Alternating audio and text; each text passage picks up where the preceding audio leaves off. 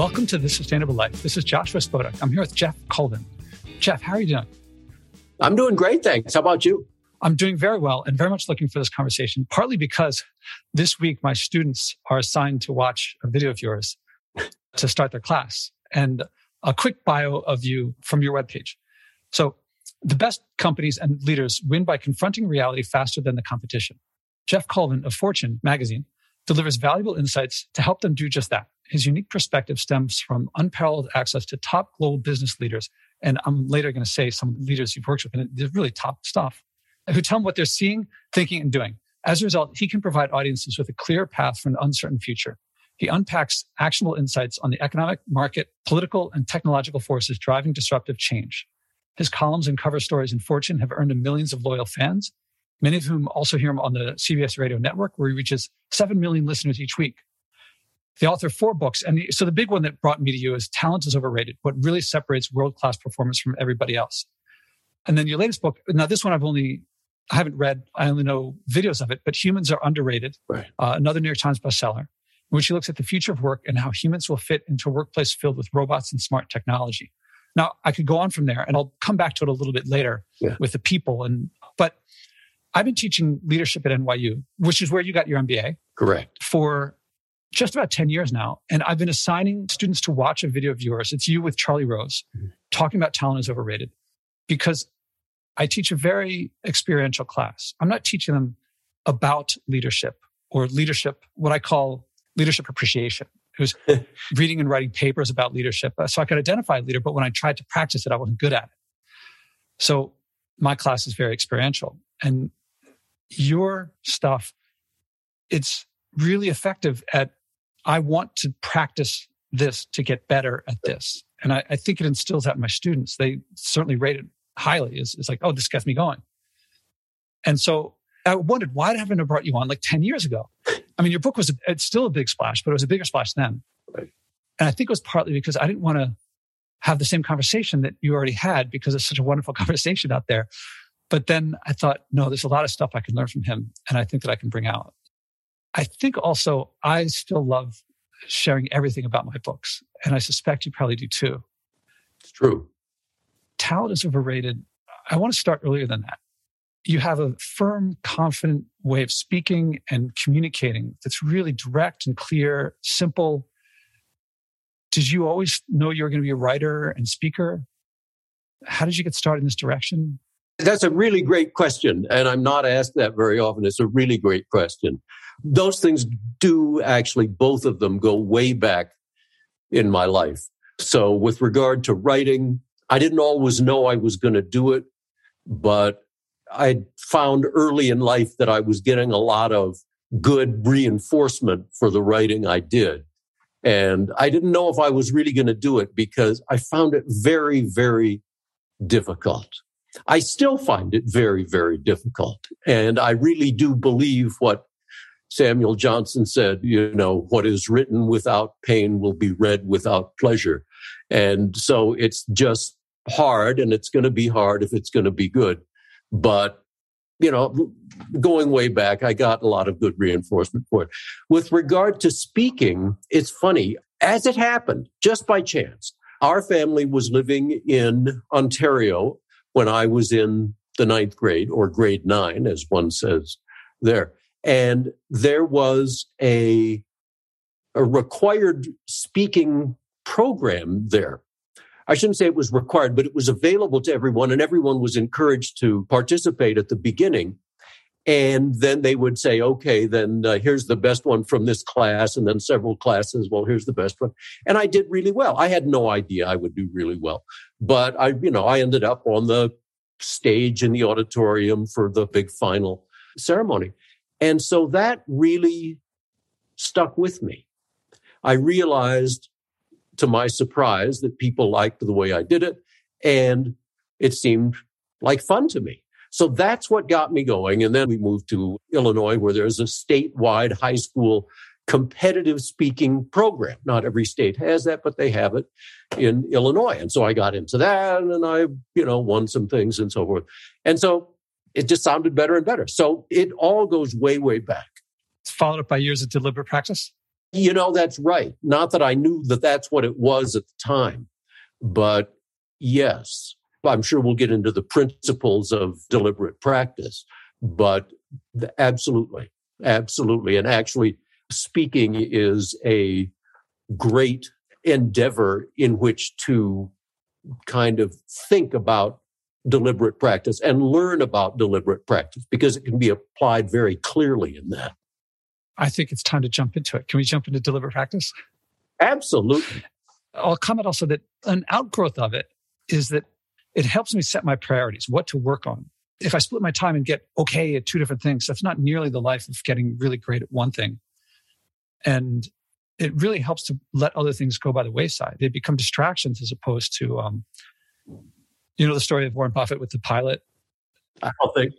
I'll tell it really quick and hopefully put a link. To, so Warren Buffett, his pilot comes to him and says, "I want to get really good at stuff," and Buffett says, "All right, go off and make a list of your top twenty-five priorities." So the guy comes back and he says, "Okay, now take that list and break it into two parts: the top three or top five, I forget the right number, and the rest." So he goes and he comes back and he says, "Okay, I've gotten it Buffett says to the pilot, why did I split them up into two parts? And he says, well, work on the top three or five, I forget, make those your priorities. And when you have time, work on the others. And he says, like work on the top three and the others avoid at all costs. Never go near them. And it's really, that's been very useful. But also the idea of deliberate practice of like focusing on it, it really has helped with that. Yeah, I never heard the story. It's a great story. And it's so, well, like so much with Buffett, there's a lot of wisdom in it because one of the things that comes out of all the work that's been done on deliberate practice is that it is a road to greatness. We know what it is, but that doesn't mean it's easy or fast. It isn't. And if we look at the greatest performers, we find that they were almost always intensely focused on that one thing. And when one gets through all the discussion about deliberate practice and understanding how it works, you do come to this issue that everybody has to face, which is how far down that road do I want to go? And it's a real question. There are stories which we might get into, but some people just don't want to go all the way down. They don't want to go as far as it's possible to go because to go as far as it's possible to go down that road means it's going to consume your life. Mm-hmm. And that's fine for some people and it's not fine for other people. Anyway, that's, we're kind of getting ahead of ourselves, but that is a really important point. What is deliberate practice as opposed to regular practice, as opposed to deliberate other things? It's a great point. And the term is a little obscure. It doesn't really tell what it means. It comes from the researchers uh, who wrote some kind of foundational articles 30 some years ago. It's distinct from what most of us call practice because it has some very specific elements. And what most of us do and think we're practicing isn't deliberate practice at all. And my favorite or least favorite example is myself on the driving range at the golf course, where I think that I'm practicing. And I realized once I learned about deliberate practice, I wasn't doing anything, which certainly explained how poorly I play golf. But, uh, you know, it, it, deliberate practice is something that is neither play nor work. It is something in between. It is a discipline that has some very clear elements, and I can say what they are. But it's only if you are doing those elements that it is really deliberate practice. So, really, the thing to know about that term is that it describes a very specific way of getting better. And, you know, how is it? Well, it's just a few specific points. One, it's an activity that is designed for you. In other words, it is for you at this point in your development. That means it's going to change over time.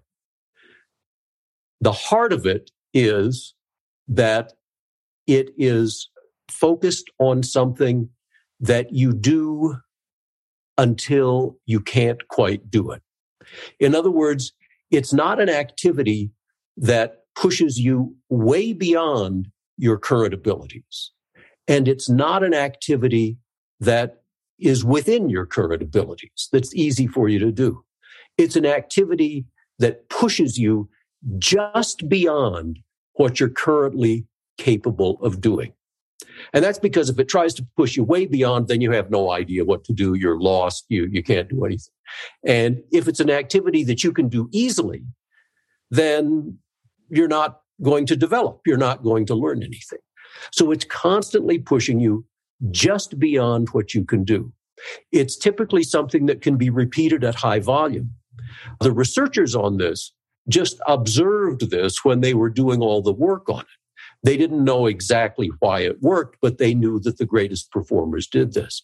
Later research by brain specialists showed why that's so important. It's because of the way your brain develops. If you do certain things over and over at high volume, it actually strengthens the connections in your brain. There's a substance called myelin that builds up along some of the fibers in there.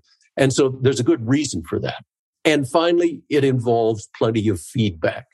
You can't get better if you don't know how you're doing. So you have to have some kind of feedback. It can be looking at yourself in a video. It can be having an expert coach observe you and give you the feedback, or it can be other things. But a couple of things to keep in mind here, and then I'll stop the description.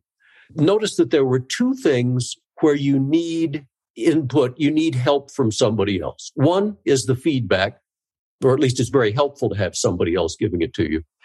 And two, your deliberate practice activities have to be just right for you. Because as you get better, then you're going to need new activities to push you just beyond where you are. So those are two things for both of which it really, really helps to have a teacher, mentor, coach, whatever you want to call it. But it is significant that the world's greatest golfers, for example, still have teachers. You know, most of us would think, well, they're the best in the world. What do they need a teacher for? They need a teacher precisely because they do deliberate practice and they need somebody to help them with it, even if they're the best golfers in the world. Anyway, I'll stop there, but that's what it is. If you don't mind sharing about yourself, what was your golf like that was not deliberate practice? Yeah. I presume you didn't have a coach. that's right. And what would have made the difference? Right. A lot of things. So golfers will appreciate this in particular, but anyone could appreciate it. Golf is a difficult game and uh, hitting a golf ball well is actually not as simple as the pros make it look naturally. There are a hundred things you can be thinking about when you're trying to hit a golf ball. Golfers know what I mean, but there are a million things having to do with grip, stance, position of the ball, a million things. So, you know, I would go onto the driving range, get a bucket of balls, take a short iron, which is generally how they tell you to start your practice session. And I'd have something in mind about how I should hit the ball. And eventually I'd hit a few okay. And then I'd hit them badly. But then I'd think about something else that might account for that. You know, then I'd move on to sort of longer irons and so forth. And you know, I thought, well, I'm hitting a lot of golf balls and I'm thinking a lot, and sometimes I'm hitting some decent ones. You know, I guess that's practice. Well, of course, it's not at all. What I needed was somebody who could look at what I was doing, give me one thing to focus on, and have me do it, and give me feedback as I was doing it. And I have had lessons, and that's exactly what the coach does. And it makes an amazing difference. In one lesson, it makes a difference. But if you do that every day for a long time, it's amazing what it'll do. And in fact, I have to say, you know, I go and give talks on this from time to time. After one of the talks, someone who had read the book came up to me and said, you know, I did what you, and he was talking about golf. He said, I did what you said. You know, I started just focusing on one club. Every time I went to the driving range, you know, I just focused on hitting one club, the same one, time after time after time, and he got help. And he just basically he adopted the deliberate practice framework, and he said he won the club championship uh, as a result. And it was great. It was not totally surprised. And in fact, one of the surprises to me, although it shouldn't have been, is that after the book was published, golf teachers, golf professionals around the country adopted it. And one of the greatest proponents uh, I've had for the book have been the teaching pros around the country. They all tell their students to get it. One other thing on the topic of golf Hank Haney, a guy who was the golf teacher for Tiger Woods for a while, wrote a book about his experience teaching Tiger Woods. And he says in his book that the way Tiger practiced was, in fact, deliberate practice as I described it. He mentioned the book as I described it in the book. it really does work. In one way, it's simple. Of course, if I get a coach to give me feedback and tune it just for my level, of course I'll get better. It'll be hard. I know. Right. And now I'm thinking a lot of things that I took for granted. Like I do my calisthenics every day. Every morning, every evening, I do 20 minutes of calisthenics. I do a lot of all these burpees. Yeah, it's great exercise. Yeah. And so I wonder, am I getting better at anything? Because I mean, certainly I'm getting fit. There, no question about that. I'm burning calories, developing coordination. Right. And periodically, do you know the book The Champion's Mind by Jim Afremow? It's familiar, but I don't know it well. Sports psychology book. And it talks about if you really want to achieve gold, go for gold effort every time. And so now, even 10 years into it, well, I read the book a while ago. Yeah. I would start paying attention to like how what effort I'm putting into it. Like, how precisely am I doing this? And I don't have someone else looking at me, but I do periodically get things like that where someone will, I'll learn a different way of doing things. Yeah. But I think this would be shy of deliberate practice. It is in a way. I mean, there are certain, you know, with the activity you're describing, you can easily enough set goals uh, one way or another. I mean, you know, you could say, well, if I'm capable of doing X repetitions of a particular exercise, then I want to get up to, you know, X plus two repetitions or with 10% more weight on the bar or whatever it is you're doing. And that would, you know, that would help. But, you know, having the feedback yeah.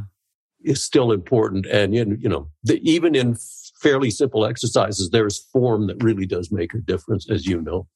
The mental part of it is huge of saying I'm going to do it something and doing it despite the adversity. Right.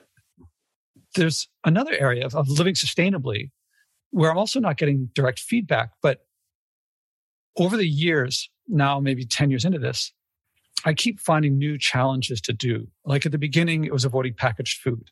Mm-hmm. And at first, I didn't know how to prepare food from scratch. I didn't know how to not get packaged food. And so, along the lines that there's cooking, there's gardening, and there's shopping differently, I'm constantly developing new skills. Now I'm not getting outside feedback, right. but I'm getting really good at it. Right. I don't know if I get a coach for like, I mean, I guess I could get a cooking coach or a gardening coach to get better at these things. Can it be something broad like that? Like just living more sustainably? Would that qualify? Well, it would. I mean, obviously one has to make it, you know, specific. There have to be things that can really be focused on.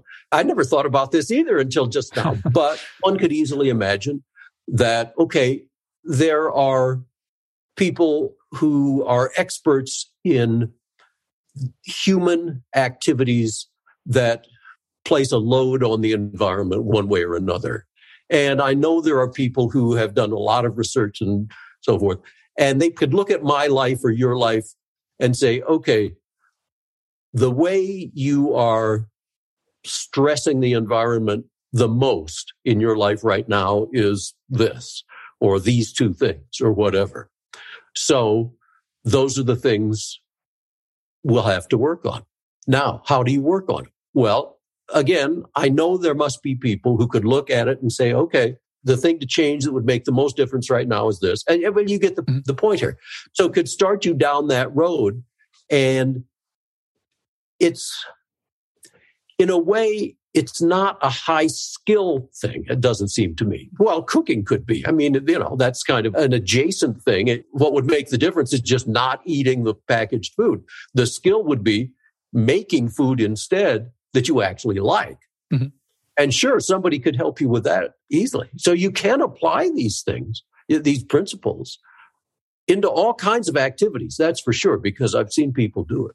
The common measure that we hear is the, the number of hours. Right. But it's the feedback, right. the coach, and the outside observation by someone. I guess the, the coach doesn't necessarily have to be that expert themselves. It sounds like, I mean, to be able to tell, they just have to see what you're doing off and help construct it. Yeah, that's exactly right. They don't have to be good at what you do. They have to be good at teaching what you do. And that's a different skill. And so that's why the world's greatest athletes can still have important teachers and coaches. They're not the world's greatest tennis players or golfers or anything else, but they may well be the world's greatest teachers, the people who know the most about the physics, the bodily operations, all of this stuff that actually goes into being a great athlete. In your case, being a speaker and a writer, does feedback from the audience, which might be live or you know letters to the editor, yeah, does that count? It counts absolutely, and in fact, for performers, I have an example in the book about Chris Rock developing his material for a big performance tour going around the United States uh, doing a show that's an hour and a half of comedy, which is a huge thing to develop. And what he did was build it up sort of one joke, one line at a time in small clubs around the country, just little places where you could test the material. And if you're in something like that, then yeah, actually you are getting the feedback because the audience responds to everything you say, right? If you're in comedy, then the audience is telling you moment to moment whether you're funny or not. They're laughing or they're not. If you speak to business audiences like I do, it's not that easy because even though I try to be funny every once in a while, that's not the main thing. And so I'm not getting constant feedback from. I can tell, you know, by looking and whether they're looking at their watches or whether they're you know, or whether they are just looking at me. But you do want to get real feedback somehow from that. And, you know, one of the best ways is to actually ask people to fill out a form at the end uh, with some questions. A lot of conference organizers do that for all their speakers. And I always ask for that feedback to be sent to me if they will do it. And often they will. I alluded earlier to the people that you've worked with. And so now I'm going to go back to your bio here and read some of the people you've worked. Okay. So in addition to speaking, Geoff is a brilliant panel moderator, MC, and interviewer whose subjects have included Jack Welch, Henry Kissinger, Richard Branson, the Prince of Wales, Bill Gates, Alan Greenspan, Steve Case, Tony Blair, Michael Dell, Ted Turner, George H.W. Bush, George W. Bush, Henry Paulson, Ben Bernanke, and many others. Now, I'm not sure if that means subjects include mean you've talked about them or also these are people who were up there. No, the, that's, no, that's a good question. We should clarify that in the bio. Those are all people whom I have interviewed on stage in front of an audience. Do you develop relationships with them? I mean, do you become friends or contacts? Sometimes, but that really depends more on what happens off stage. Because when you're on stage, it's a performance. And there's a lot of skill involved with that, but at least I can get close to them. You know, I can enjoy it very much. But yes, yeah, some of them I've gotten to know quite well, but that's because of the talking before and after. I can't help but ask any good examples of before and after cases that went really well? Uh, sure. I'll tell you a kind of a funny one. A few years ago, Hank Paulson, former Secretary of the Treasury, had written a book and was promoting it around the country. And he was doing it in part by speaking probably most people know there are these speakers series in many communities where you sort of buy a subscription for the season and then you can go see these speakers one a month or something like that over the course of the season. Well, Paulson, like a lot of famous people, doesn't really like to give a speech. He likes to be interviewed on stage instead. And so my job was for the his speaking tour was to interview him on stage.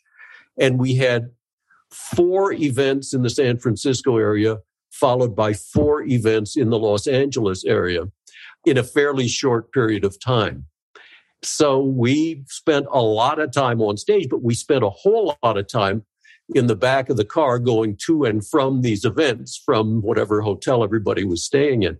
Sometimes it was a pretty long drive. So we spent a lot of time in the back of the car just talking to each other. And it was great. We really enjoyed it. And it does help the event. It was kind of funny because we could figure out what the laugh lines were, what the applause lines were. By the end, it was like a vaudeville act, you know, word for word the same every time. And man, it was really working. When you say vaudeville, uh, for the audience, I can imagine that in my experience performing, yeah. I took a class in Meisner technique, and I feel like the more repetition, actually get more expression. You know, before I learned it, I felt like acting over and over again was dull and repetitive, but it's actually more exploration, more discovery. Was it like that with you guys? I think so. Yeah, absolutely because we could figure out how people responded to certain things. And speaking for myself, I found that, you know, having to ask about some of these topics over and over did make me think more about them. Every time I would ask, I had, you know, I could think of some other aspect of this that I hadn't thought of before. It's a very good point because it, it applies more broadly. Repeating stuff over and over doesn't make it boring. It makes you better if you are focused on getting better. And you said earlier, the mental part of this is really important, and it is absolutely important. What you are trying to do, what is going on in your head during the deliberate practice, is actually what makes all the difference. I might be asking too much here. I'd love to send you a copy of my book uh, because it's designed to give people exercises that if you practice them, you'll develop, you know, empathy and resilience and things like that, that I think for leaders are important. And maybe this is worth going to humans are underrated because I feel like, yeah, I can't speak to it in as much depth, but I feel like one of the things that we learn is that if we're going to learn anything, learning empathy and storytelling and the things that to me are the skill, the emotional and social skills of leadership are the place to really go. First of all, what you are mentioning, empathy, storytelling, are absolutely skills that I write about at considerable length in that book, Humans Are Underrated, because I agree with you and I've seen it, and I'm sure you have too, that those are deep skills that have always been valuable to leaders and I think are becoming more and more valuable as our economy progresses as it's progressing. To my thinking, and I guess for yours too, top of the list skills for somebody to have. And I'd love to see your book because most people, they hear about deliberate practice and so forth. And then they may hear or they may just intuit that empathy and storytelling are important. And then they say, well, okay, but how do you practice empathy or storytelling or any of the real life things, the real life skills that we have to use every day. And that's where a lot of people hit a block and they don't know where to go. So if you've thought about that and developed exercises, then that's a huge service. That's a huge advance. I believe I have. And my belief is not necessarily what I've achieved, but yeah, I'd love to get your feedback on it. And yeah. when I was taking leadership classes in business school, before that, I didn't think you could learn to change yourself. Right. Then I started learning that you could. Now in school, I didn't learn to, I just learned that you could. The door was opened. But then as I practiced in life, I found I would practice these things to make connections with people and to read them better. And then I realized, oh, that's empathy. That's a skill that I didn't have before. Yeah. I'm no Dalai Lama, but I'm farther along than I was before. And if I keep practicing this, I can get better at it. It's storytelling too. It's like I thought, oh, I'm a pretty good storyteller. And then I realized, no, I'm not a very good storyteller. I'd like saying things, but that's not necessarily engaging to the other person. Definitely having an editor. You must have a great yeah. editor because that's a lot of feedback. Yeah. That's one thing that I think writers learn to appreciate. A good editor is very valuable. Uh, I've often believed that Fortune's kind of secret strength is the quality of the editors. And that goes back a long, long time in the history of the organization. And actually, also, a problem I believe in the book publishing industry is that more and more books are published with very little editing. And, you know, it saves money and time, but it makes for books that aren't as good as they could be. Is editing deliberate? I mean, now, now it got me thinking. It, it's definitely giving me feedback. It's not necessarily saying like do it differently. It's saying this is the result that, you know, the result isn't what you're trying for. Do it different. Yeah, you're exactly right. What the editor does is give you feedback, but he or she is not in the role of a coach or teacher in a deliberate practice setting. So you still have to do that. You still have to think of that and try to arrange that for yourself. And sometimes people do that. And in fact, I can tell you an example of that. I was on the phone not long ago with a U.S. Senator, and I can't tell you which one, but he's a current U.S. Senator who was familiar with talent is overrated and wanted to talk to me about it. And he has been using the principles of deliberate practice to get better at specific skills that he wants to get better at. For example, he wants to get better at being interviewed on TV. And so he decided to apply deliberate practice principles to that. So he, first of all, got some people in his office to try to get him booked on TV mm-hmm. often so that he could be doing a lot of TV interviews. And then he had people on his staff whose job it was to, you know, communicate with media and stuff like that to watch his interviews and take detailed notes as feedback and give him the feedback. And he would study that and try to get himself booked for another interview and just continue the process. It takes some ingenuity to do the, you know, to figure out how to practice real life activities. And it's extra work. And this is an important point that I always make. Deliberate practice is clear, but it's not easy. It's more work than most people are doing. But what did you expect, right? You're not going to get great without doing a fair amount of work. It just really is effective. But anyway, it can be done in real life, day to day skills. Yeah, I'm really glad I asked you this because it's both, yes, it's challenging. It takes more effort, but the effort isn't crazy. It's not like I have to get the best coach in the world. I just have to get that feedback and get that fine tuning. That's exactly right. Those are the things you have to get. In real life, you know, you have to figure out how to get them. In the research, we, you know, there's a lot of study of sports and music because those are real easy to study. In real life, it's just not that clear, but you can do it. That is the great story here, as you say you can do it. You know what you need to get and you can figure out ways to get it. If you like the show, I recommend acting, as my guests do. It works best with someone supportive your spouse, parents, kids, neighbors, or friends. Learn the four step process I do with my guests and describe in my TEDx talks and do it together. You'll find yourself acting on something you care about, something meaningful. Whether you start big or small doesn't matter. If you care, if it's meaningful, you'll keep doing it. You'll reach big. Eventually, stewardship will feel normal. You'll wish you had started earlier. Second, I recommend donating to help this podcast at joshuaspodek.com slash donate.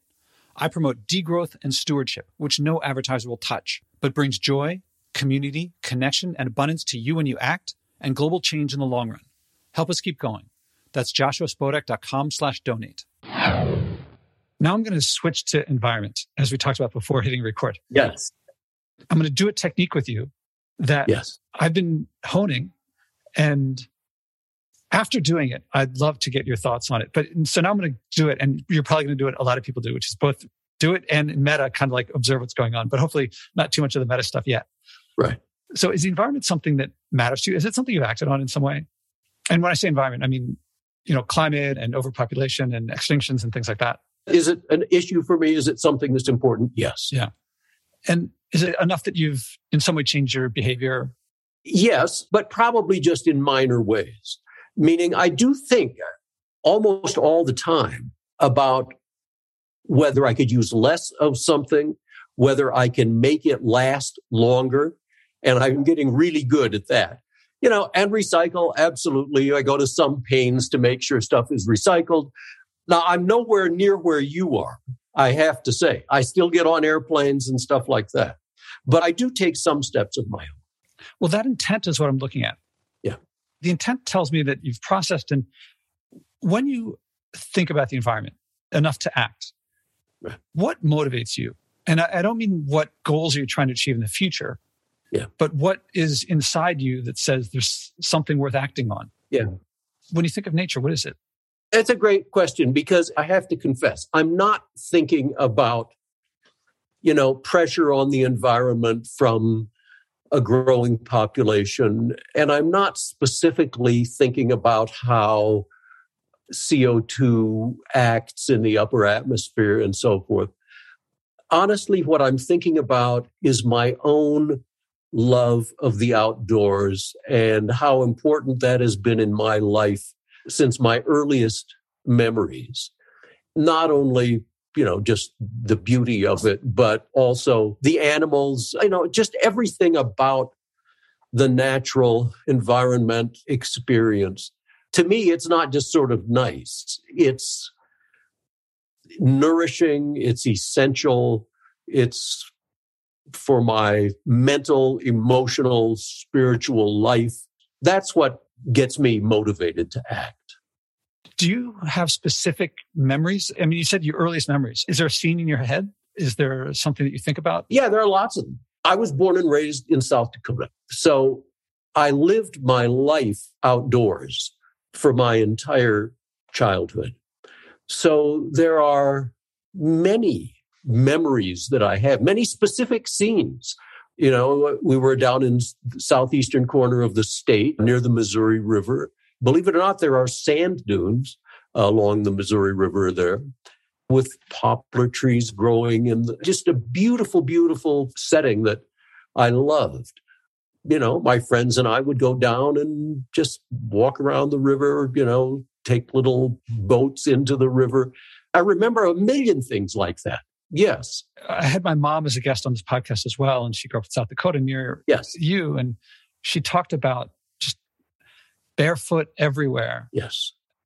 And even on gravel. And so I'm also picturing you on the banks of this river, sand, but also the poplars. Yeah. And a spirituality that I would guess as a kid, you're not thinking, oh, this is spiritual, but right. reflecting later, probably. That's exactly right.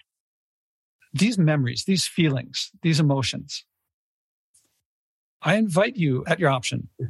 to think of something you could do today yeah. to manifest those things, to act on those emotions where you are now. Mm-hmm. And notice I didn't say something, I didn't say, what's the most important thing you could do for the environment or what will save the right. world or what will fix all the world's problems overnight. Right. It may have some effect on the world, but that's secondary. Right.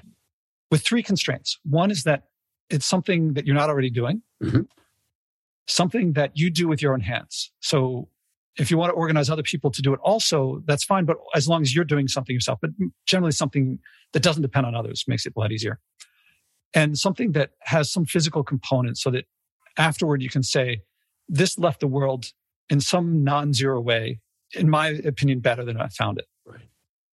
You know, most people, they, they, there's nothing that immediately comes to them. So there's a bit of like a couple minutes of back and forth to figure things out. Yeah. But if you're up for it to do it, then I'd ask you to share a second time how it went. Yeah. Yeah. That sounds excellent to me. Does anything come to mind of a direction to go in of something you might do? Well, so that's what I'm trying to think. As you were describing it, I was trying to, okay, well, what might that be? I'm not sure.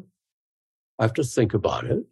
So now, I mean, yes, now I've got those pictures in my mind of childhood in South Dakota, but what I imagine is that what I think of needn't be something that would actually literally apply to those scenes, although it could.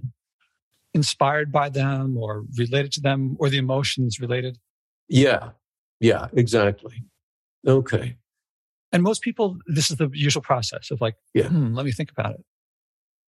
can I think of anything that prevents people from having an experience like that today? That's the direction a lot of people go in. Is that right? That's it. Yeah. Of, Yeah. If that's not here, how can I bring it? Or if people can't reach it, how can I help them? Something like that. Yeah. Yeah. I live in Connecticut, but at the moment I'm in Steamboat Springs, Colorado, Uh-huh. where we have a little condo.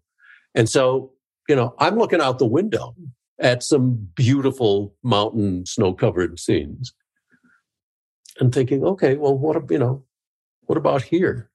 What could I do? I'll tell you, it's often hard, but then something clicks and they're like, oh, I can do. Because a lot of people are thinking scale, like, Yeah. will this fix the world? Right. But that's an interesting question too, but that's not this. Right. Right. You know, so now I'm thinking, okay, is there anything I could do here to try to get people, somebody, you know, just out and in parts of the area where they haven't been? And all I mean by that is, you know, I've hiked all over this area and I end up in places where you don't see a lot of people Mhm. and it's unbelievably gorgeous. Wow. Yeah. So is there some way I could bring more people to have that experience and thus become more motivated in some way?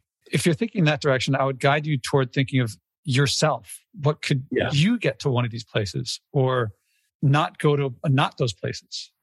Right. Because once you bring other people in, it generally makes it a lot harder. Well, that's a great point, actually.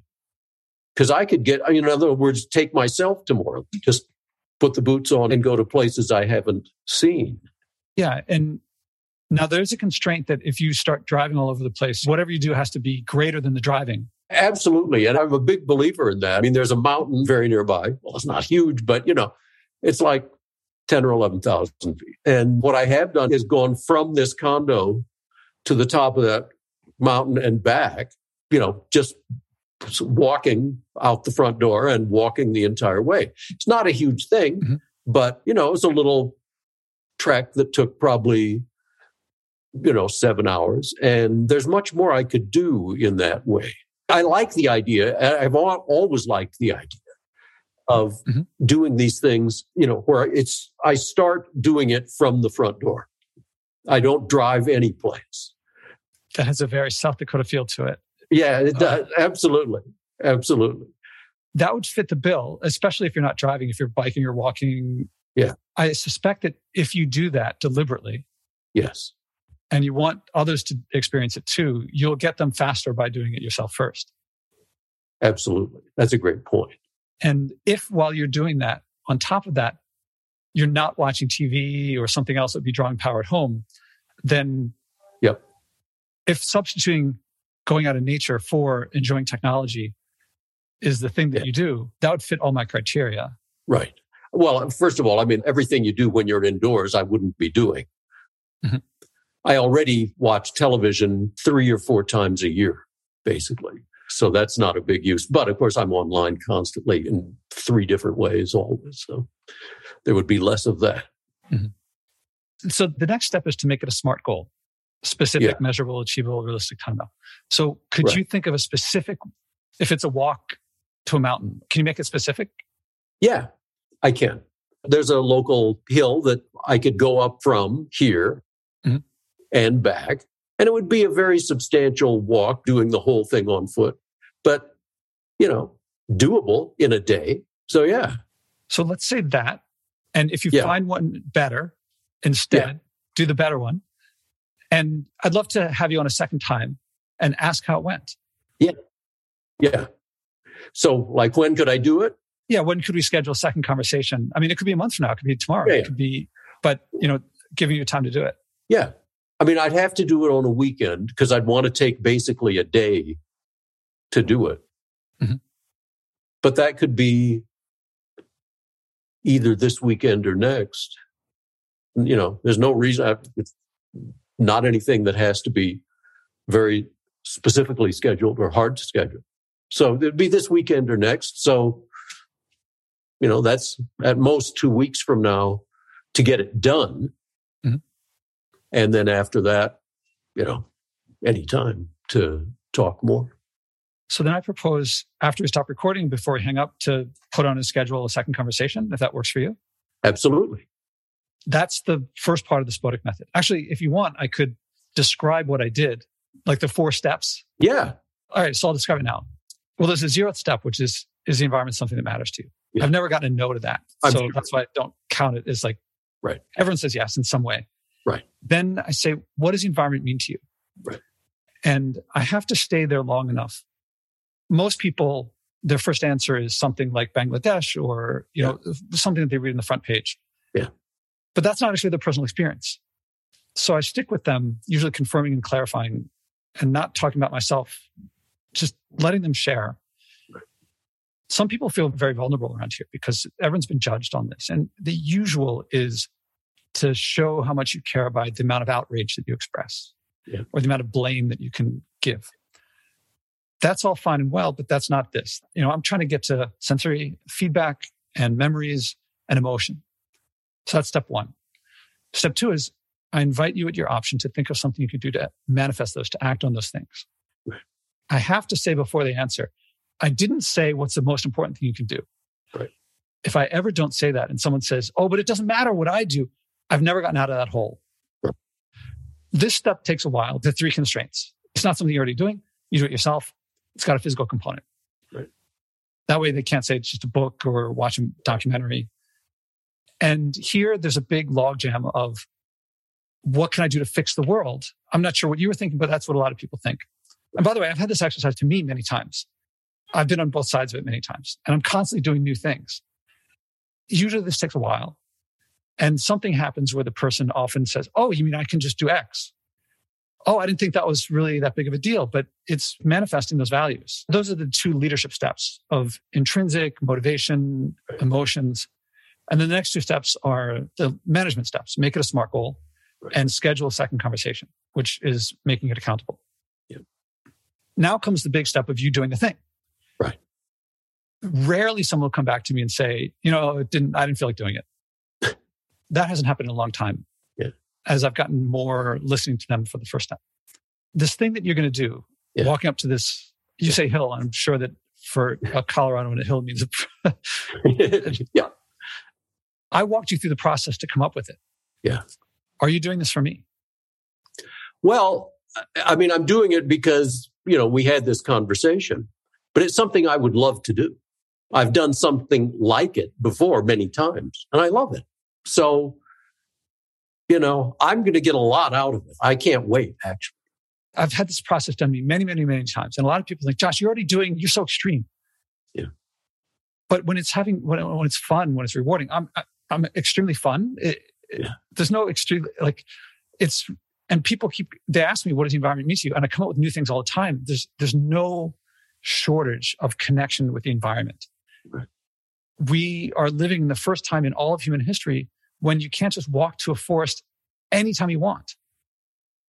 And I mean, I got Central Park, but like go to India or, or, or the favelas in Brazil and these, there's no plants at all. But when you do act on these things, when I come up with some, I come up with new things all the time.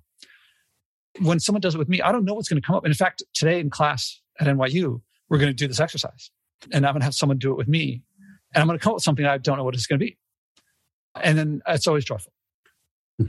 It's coming from inside. I believe this is a switch that I want to, this is the new book I'm working on is how to take this process and scale it up to lots and lots of people so that we reconnect and we act for the environment, not because we have to, although we do if we want to reverse a lot of the problems, but because we get to, because it manifests these things that we all have in us. Now, when you have the experience, you'll probably be thinking about this. Yeah. You'll probably be thinking about the Missouri River. Yeah. I'm not sure. And when we come back, you say you're looking forward to it. You're going to love it. I predict Yeah. that you're going to love it more than you expect for reasons that will only through experience will they come out. Right. Right. I mean, that is clear already. I will go with a different mind this time, even though it's a type of thing I've done often. One day I will have this conversation with the CEO of Delta, McDonald's, Exxon, and they have their Missouri River. Mm-hmm. And I believe that they want to say, I will love this too. Mm-hmm. They want to manifest these things. And yes, there are arguments to be made that we should let the free market operate as best it can, as that means more money to fossil fuels for the time being. I can see that argument. But I think this will change things.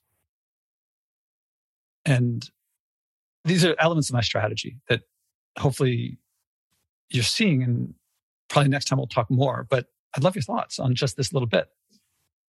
I have to say, I've never heard an approach like this before. I had no idea what it was going to be, and I've never heard anything like it. It seems really valuable to me because since this topic is in the news all the time, we read about it and think about it in a way like we think about everything else that's in the news. And it isn't like everything else in the news.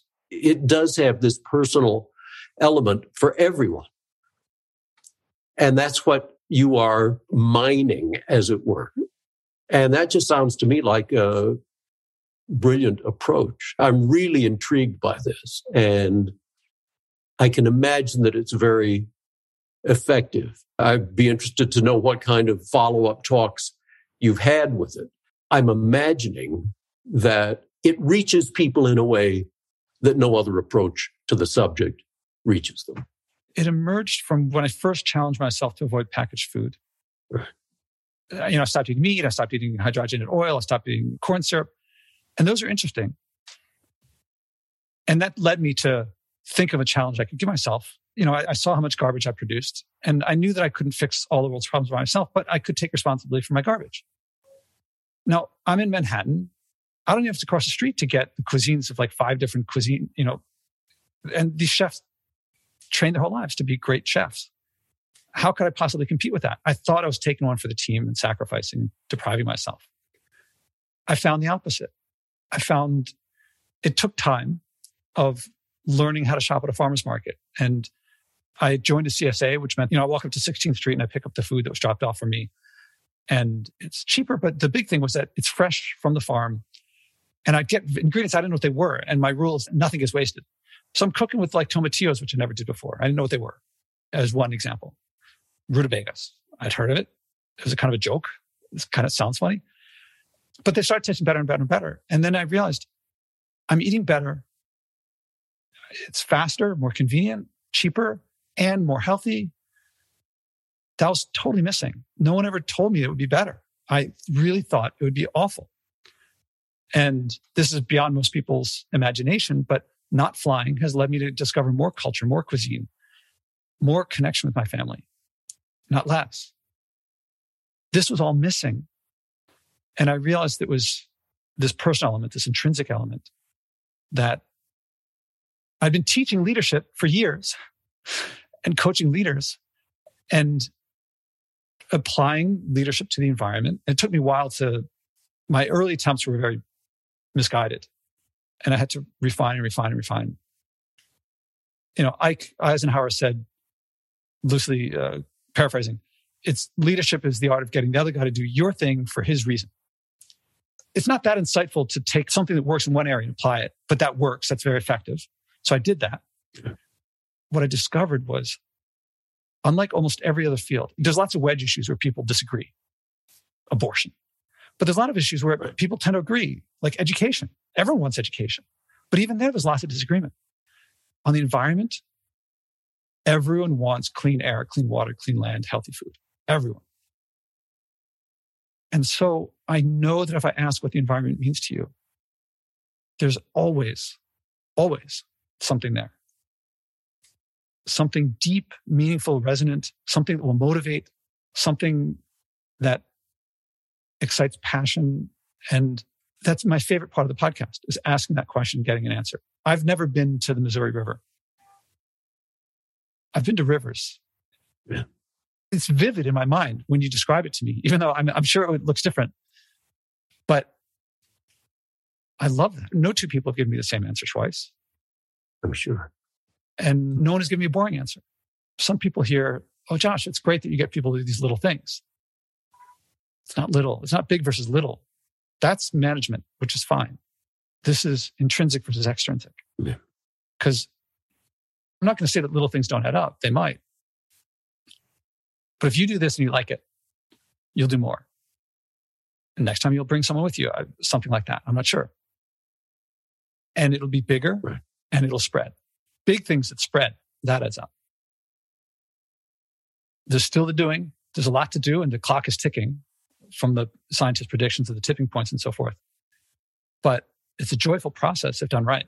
That's a great message to me that it's a joyful process. Nobody thinks of it that way. I mean, Bangladesh is a serious situation. But if the Missouri River is in your heart, the fastest way there to helping Bangladesh is through your own intrinsic, what matters to you. yeah, but it's entrancing and inspiring. Another thing that motivates people is what the five people around you are doing, or you know, whatever the right number is. So someday when Oprah's on the podcast, or we do our primetime special together, something like that.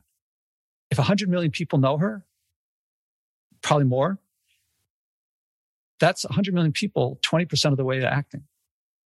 Right. Her manifesting her Missouri River. Not, this is what you have to do. Did you know this fact about this thing? I'm not saying we shouldn't share the science and discover more. That's being done. And by all means, I'm not saying stop that, not even slow it down. But this is something that's, I believe, essential. I'm with you. I'm glad you're doing this. I sense this is the right time to say, let's pick up here next time. I think so. Okay. And then we'll pick up with your experience and we'll hear how it goes. There's a set of questions that I'll ask next time as well. I can't even tell you what the questions are going to be. Okay. It's going to be how did it go? What were the emotions? Did it affect any relationships? Okay. Sounds great. Great. Then anything I didn't think to ask that's worth bringing up or anything you want to leave the listeners with? The only thing I want to leave listeners with actually having to do with, you know, deliberate practice and great performance and so forth. Really, the big message there is that where great performance comes from in any realm of any kind, very broadly defined, where great performance comes from is not what many people believe. The research is clear, the experience is clear. It isn't reserved for a preordained few. It is available to you and to everyone. Geoff Colvin, thank you very much. Thank you. How many people are bringing a message of joy from what everyone calls saving the environment, but I call the future? Step by step, this podcast is creating a culture of joy, community, and connection around sharing and acting on our environmental values. Again, there's no profit in buying and wasting less, but we'll all love our lives and relationships more when we do. I can use your support. Please donate at joshuaspodek.com slash donate. Again, that's joshuaspodek.com slash donate.